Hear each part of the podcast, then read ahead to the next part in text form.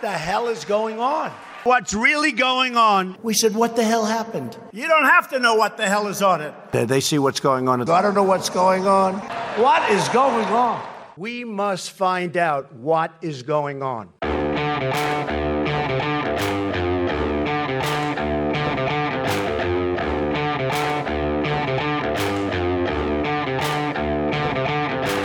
Hi, I'm Danielle Pletka. I'm Marc Thiessen.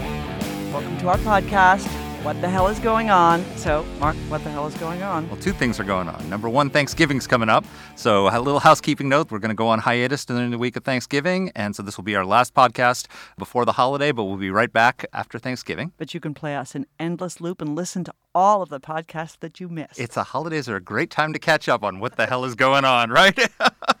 and what's the second part? The second part is this is the coolest podcast we've done so far, I think, because we have literally a world historic figure with us today. Today we are interviewing Lech Wałęsa, who is the leader of the Solidarity Free Trade Union movement that brought down literally one of the 10 most important figures in the 20th century, I would say. A man who challenged the Soviet Union and helped bring down the Berlin Wall, helped bring about the collapse of the Soviet Union, world historic figure. And we've asked him to come to talk to us not so much about the history, because we just did an episode on the fall of the Berlin Wall and looking back on that period, though he will tell us about some of that, but looking forward to what are the lessons from his experience in bringing down totalitarian regimes for the people who across the world and particularly in Hong Kong are challenging totalitarianism right now and trying to advance the cause of freedom. I think it's hard, you know, in this in this sort of post Cold War era, especially given given how much has passed since the fall uh, of the Soviet Union and the Soviet Empire, to explain what a huge figure this man is. Uh, he won the Nobel Prize. He really he, he was public enemy number one to the Soviets. He was, in so many ways, the inspiration to all of the hundreds of millions of people who were captives of the Soviet Communist Empire. And what's interesting is obviously it's great to talk about the history because you know anytime someone is a part of history you want to hear from them you know these these things are should, are not to be missed but there's so much going on in the world today we've got demonstrations going on that have been going on now for months in Hong Kong. And we have seen people shot. We've seen uh, mainland police oppressing uh, students, occupying universities. We've seen intimidation, the likes of which only the Chinese really know know how to execute. And yet these people come back again and again and again into the streets of Hong Kong, demanding their freedom, demanding the ouster of, of the Beijing puppet Carrie Lam, uh, who is their leader. And so, you know, it's right to ask, what are his lessons for them? Because he succeeded. So, I mean, the parallels between what's happening in Hong Kong and what he faced today are incredible. So, there was a grassroots populist movement that rose up to challenge a puppet regime of a foreign empire which is basically what's happening in Hong Kong today. You have a puppet regime led by Carrie Lam. You use exact the right word, puppet leader, to describe her. There is a border with a evil empire where there are garrisons of their troops already inside the territory of Hong Kong, just like there were garrisons of Soviet troops in Poland. And there are large numbers, even millions of troops on the border ready to come over and threatening to come in and crush the movement.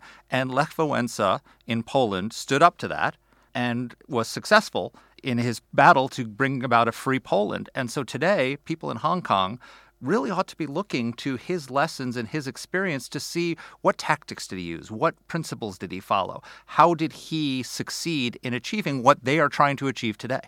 Although I, I will say, I was reading a couple of interviews he's done on this visit to the United States. He did a pretty interesting interview with Foreign Policy. And, you know, they were asking the same sort of questions about his experience. And he is pretty critical of the role of the United States. Yes. So, you know, really sort of says, and I think there's hardly anyone who could disagree that the role of the United States was indispensable in the destruction of the Soviet Empire. That, you know, they had us to look to, and we were the, as Ronald Reagan said, the shining city on a hill. And he argues that that's not what we are anymore. And I'm I'm really looking forward to sort of hearing what he has to say about what role the United States can and should play is. And he's also very cognizant of the differences between that time and now, because the solidarity, um, you know, movement started, I mean, the push against communism was much earlier, but the solidarity movement started around 1979, and it wasn't until 1989 uh, that the wall fell and, the, and that Poland was freed, and they had the roundtable discussions, and there was a free election. So it took 10 years. And he seems to think that with the advances of technology today that it doesn't really take that much. Because if you think back, to, you know, I wrote a thesis when I was in college in 1988. I wrote my thesis on the prospects for Polish independence from Soviet domination.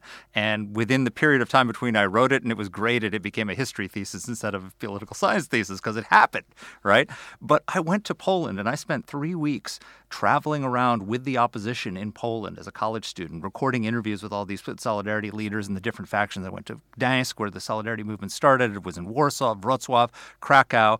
And they were showing me, for example, they had underground newspapers which were printed in people's basements and they used shoe polish. And people would take these pieces of newspaper and they would read them and see like today we if you even read a newspaper, you use it for fish wrap or you throw it away.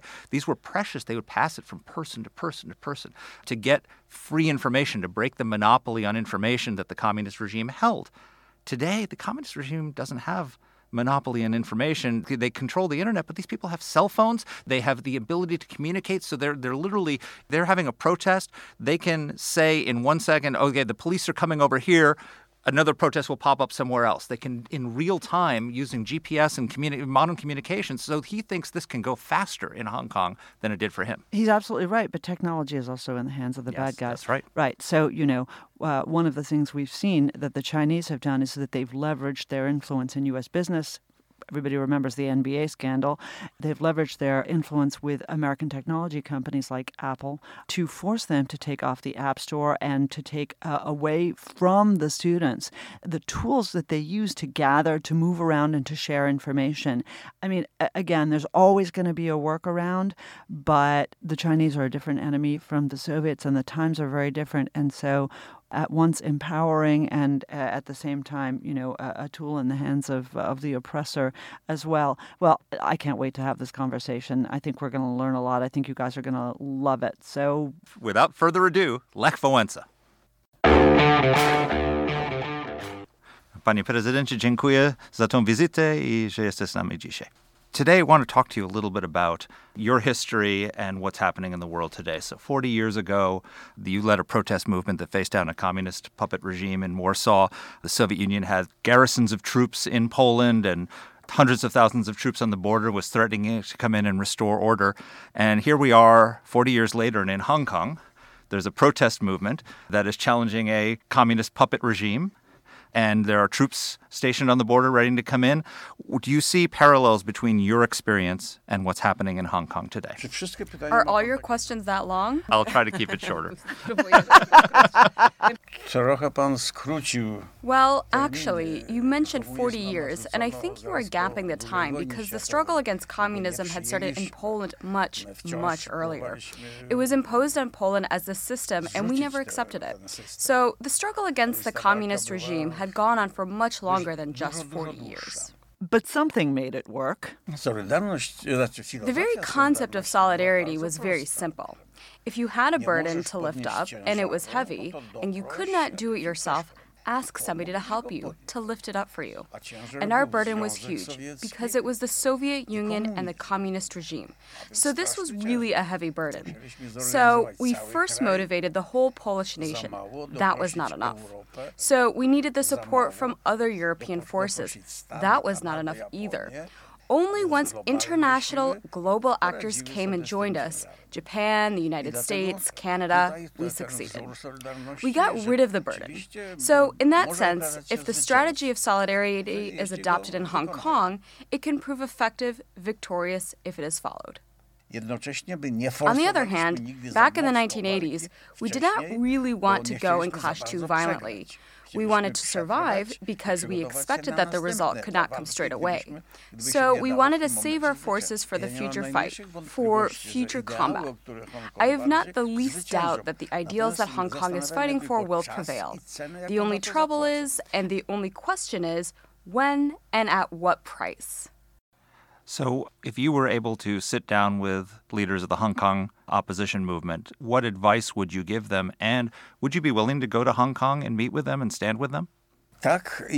Yes, I would be willing to do that. And quite simply, because the ideals that they are fighting for are not against anybody. They are fighting for the ideals that are in favor of the good progress of the world. So I would like to help them, and I think the whole world should be helping them in Hong Kong. Do you think the world is ready to stand by the Hong Kong protesters? You really have to check out your opponent or your partner, whether the partner is ready to accept the development when you win. Maybe your partner is not ready as yet. Maybe you will still suffer the defeat and only retake your combat later on, when the partner matures to face good solutions. When I was involved in my struggle, nobody in the world believed we could be victorious.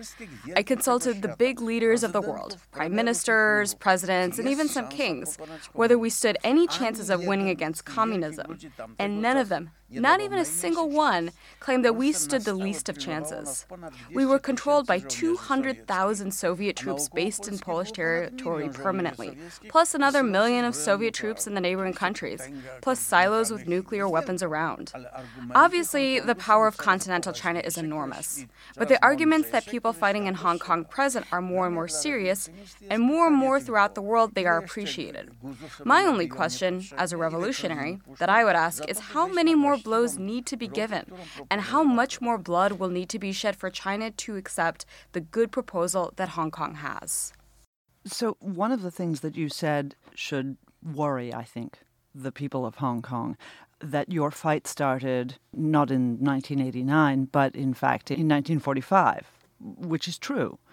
But you fought for almost half a century before the Polish people were victorious against the Soviet Union. Is that kind of time necessary? This is a very new fight for the people of Hong Kong against Communist China. I don't think they should really be concerned with such a lapse of time because when we first started our struggle, we would communicate using pigeons. Then maybe some odd phones could be used, whereas now they can communicate in real time instantly. So things are moving much, much faster today. So one of the things that I saw that you said about about politics in general is that we keep applying old solutions to the new era. This what you're describing now is a, a new solution.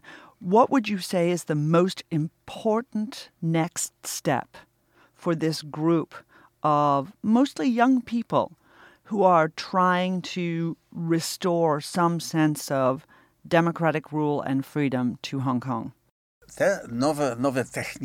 Well, I believe they should really be applying this new technology, communication technology, mainly to create, establish their solidarity, solidarity amongst themselves, but also solidarity with the leaders of the world. Taking advantage, benefiting from those communication technologies, they can much faster communicate their goals and their needs. Do you think technology using technology and the establishment of that solidarity movement should be the first step? Protests and demonstrating on the streets can be a solution. But I would consider it the final one. I guess they first need to establish the communication to make sure that they know their goals and their organization. And only then, once they are grounds prepared, maybe they can go onto the streets to give the final blow.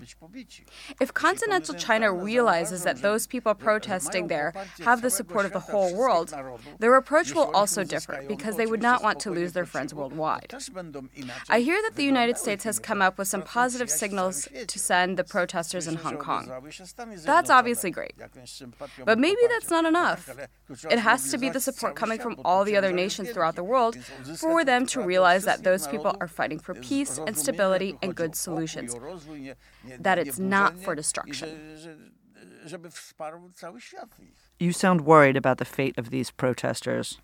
I guess that right now, forcing protests on the streets, demonstrations in the streets, may really make them vulnerable to a blow.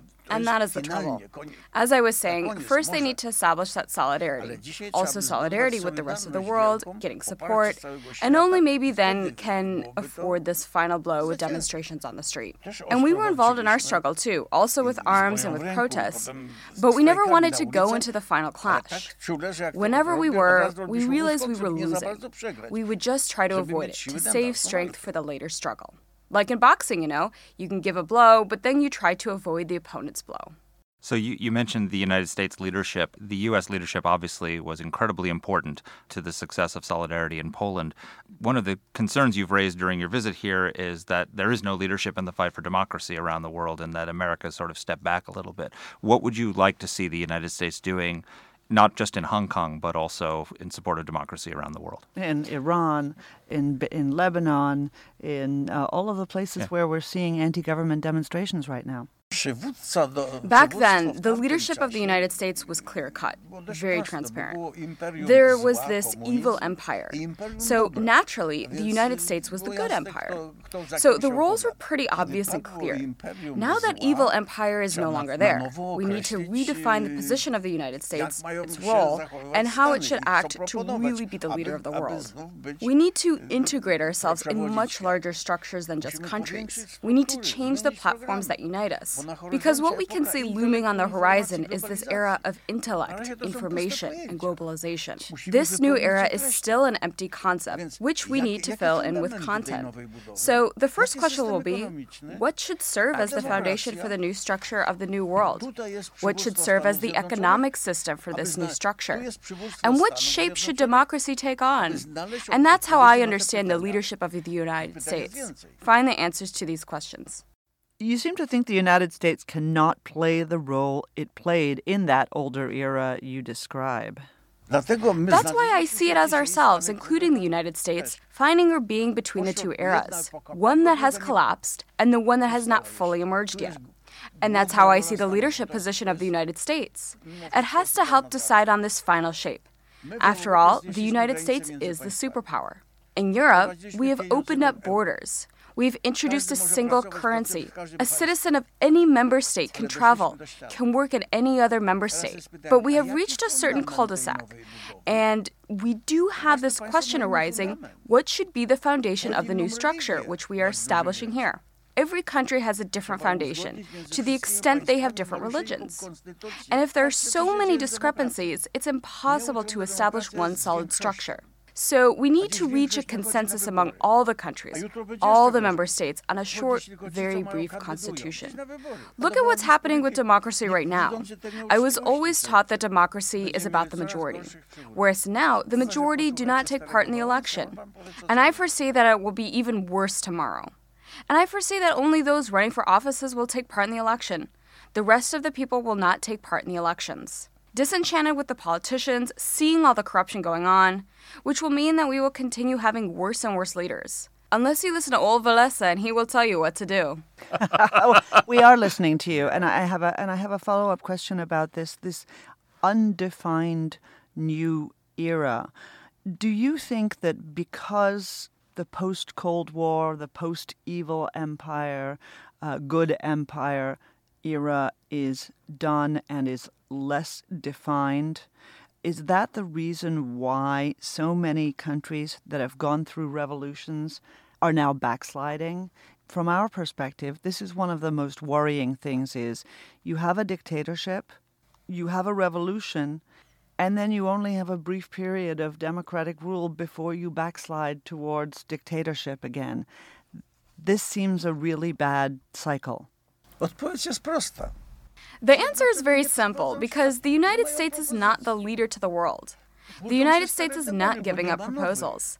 And since new proposals are not provided, all the demons from the past awaken. God gave us the whole world, all equal. It was we who divided the world. It was we who invented the borders. It was we who invented and introduced divisions, and it was we who cheated one another. It was we who inflicted harm on one another. It was we who led to great disproportions within the world.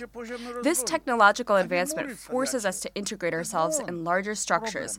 That's what is actually imposing on us. And it keeps saying, open up the structures, level the disproportions in development instead of raising walls. Raising walls is a mistake. Of course, there is a challenge, but because of this disproportion in the standard of living in both countries, for example, we have to find different solutions other than walls. So, one of the things that is being proposed to fill this void, shockingly, is socialism that 30 years after the collapse of communism, which you helped bring about, the world's a lot better. There are more democracies than there ever been. Poverty has been alleviated. Free enterprise has created uh, prosperity in enormous ways. Yet here in the United States, 58% of young Americans think socialism would be a good thing for our country, and I think similar numbers in other countries. Are you concerned that after defeating Soviet socialism 30 years later, people are looking to socialism again? The trouble is that we have given the battlefields to populists and demagogues, and they claim saying stupid things, and tired people believe in what they say. Politicians avoid confrontation with populists. And actually, whatever the populists say wherever, it's entirely stupid. For example, I love anti globalists. They organize a rally, they come over from different countries, they will be there, you know, saying bad things about the reformers, etc. And then they move aside after the rally, take out their mobile phone, and inform the media how heroic they have been during the rally. They should be using pigeons to communicate. Because if they oppose globalization, mobile phones are just the best symbol of globalization. So, if we took a closer look at the populace in every other field and aspect, they are so rarely serious. The trouble is, we don't really discuss with them. Those people, they met in one country, they had come from other countries. Someone must have reached an agreement for them to be able to travel freely from one country to another. So, that was the global attitude that they had taken advantage of. So, you see the world differently than it once was a world not made up of countries with borders? My dad died in the Second World War guarding the Polish border. If I had the chance to chat with him, and if I told him, Dad, you perished because you were securing Poland, and you know what your son has done? I've opened up the border. There is not even a single soldier guarding the border between Poland and Germany. I wouldn't be able to finish that very sentence because he would immediately die of another heart attack. that means you're not guarding the border. And we have accomplished all this during the lifespan of one generation only. This is the direction to follow. There's no question whether but how? And for this, we need the wise United States as the leader to identify these issues in our life that need to be reformed for us to be able to develop and then convince others that the solutions they propose are good and let them implement them. Exit question, final question. God was incredibly important to the success of the Solidarity movement. Pope John Paul II came and had a mass where a million people in Warsaw were chanting, We want God, and that empowered your revolution. But Pope John Paul II also traveled to Cuba, and it didn't work in the same way. And it seems the world is becoming more secular as it continues to fight for democracy. How important is faith to the success of the freedom movement? Communists had a very simple strategy they followed never to allow the opposition to integrate. So, whenever the opposition tried to get integrated, they would disintegrate that movement and they would ridicule us, saying, You are so few. What power do you represent? Can't you see the 200,000 Soviet troops? And by doing so, they really frustrated the Polish people and the whole world, who never believed that there was a possibility to bring communism down. But the second millennium of Christianity was coming to a close, and God really listened to our prayers and made a Pole the Pope. And what he did, he integrated us because otherwise we were unable to do it. But he brought us together, not for fight, but for prayer. But this had an impact in the sense that we realized we were really many. Almost all the Polish people flocked to meet with the Pope, different locations throughout the country. Even the communists and the secret police were there. They even learned how to cross themselves. They didn't know the proper words needed for the cross, but they would say, like, one, two, three, four and the sign of the cross was there. We knew who they were, many of them at least, and we were looking at them with amazement. And we realized they couldn't be true communists. They were like radishes, red on the outside only and white on the inside. And this meant we were no longer scared of them. So obviously, not the Holy Father was involved in the revolution. He brought us together. That was the role he played. And the opposition, the dissident movement, downstreamed all that energy of the crowds and led them to victory. But that miracle didn't happen in Cuba, even though the Pope went there. As for Cuba, there was no dissident organization that could turn into the leader of the grouped people. When two Polish people meet, they will always establish three political parties between the two. But if you come across two Cubans when they meet, they will establish five political parties between the two. That's why they failed. It's really it's been an honor for us. Thank you from from Marc and me, and I know that the people of Hong Kong are very much awaiting your inspiration in your visit. If they listen to what we have said here, and if they go in that direction, they will be victorious. Amen. Amen. Thank you. Thank you. So, to quote Marc Thiessen, that was an incredible conversation. Because every conversation we have is incredible, Danny. Yeah, it's true. And especially but, you know, when you've got Lech Wałęsa. It's true. And, you know, I, I feel like I was in the, the presence of some, a person who really made history. But one of the things that, that he left me with is this sense of frustration. You know, after the fall of the Soviet Union, uh, we saw all of these former captive states, that's what we used to call them, former captive states freed. And while many of them have gone on to great heights. Poland has had free elections, Hungary, Romania. There are still serious problems in a lot of these countries, and there is democratic backsliding. And if you look at my part of the world in the Middle East, what we see is that there are these demonstrations like the ones that are going on right now in Iran, like the ones that are going on now in Lebanon, like the ones that have been going on in Egypt, like the ones that went on in the Arab Spring.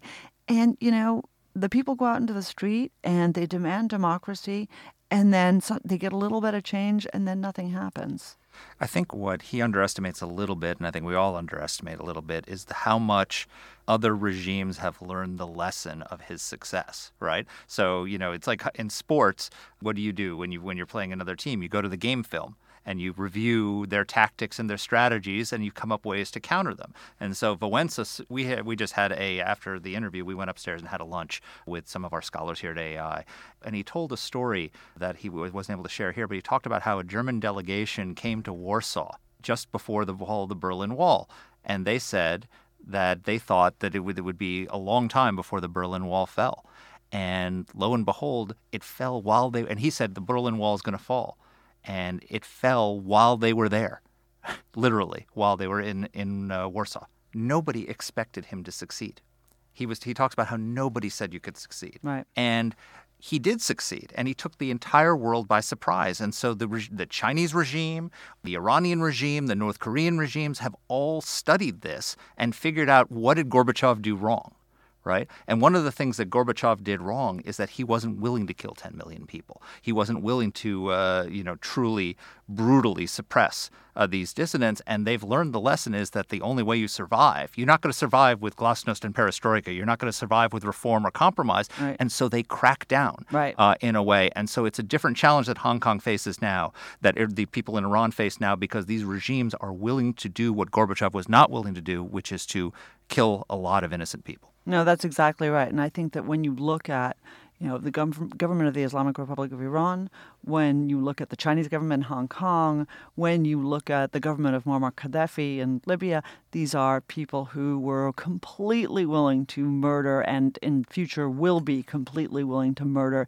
anybody that puts the regime at risk. You're totally right. This is the lessons that have been learned are really important. We spend so much time focusing on, you know, all of the good things, but of course there are just tons and tons of lessons for bad guys as well. And one of them is don't give them an opening. Don't give them a crack.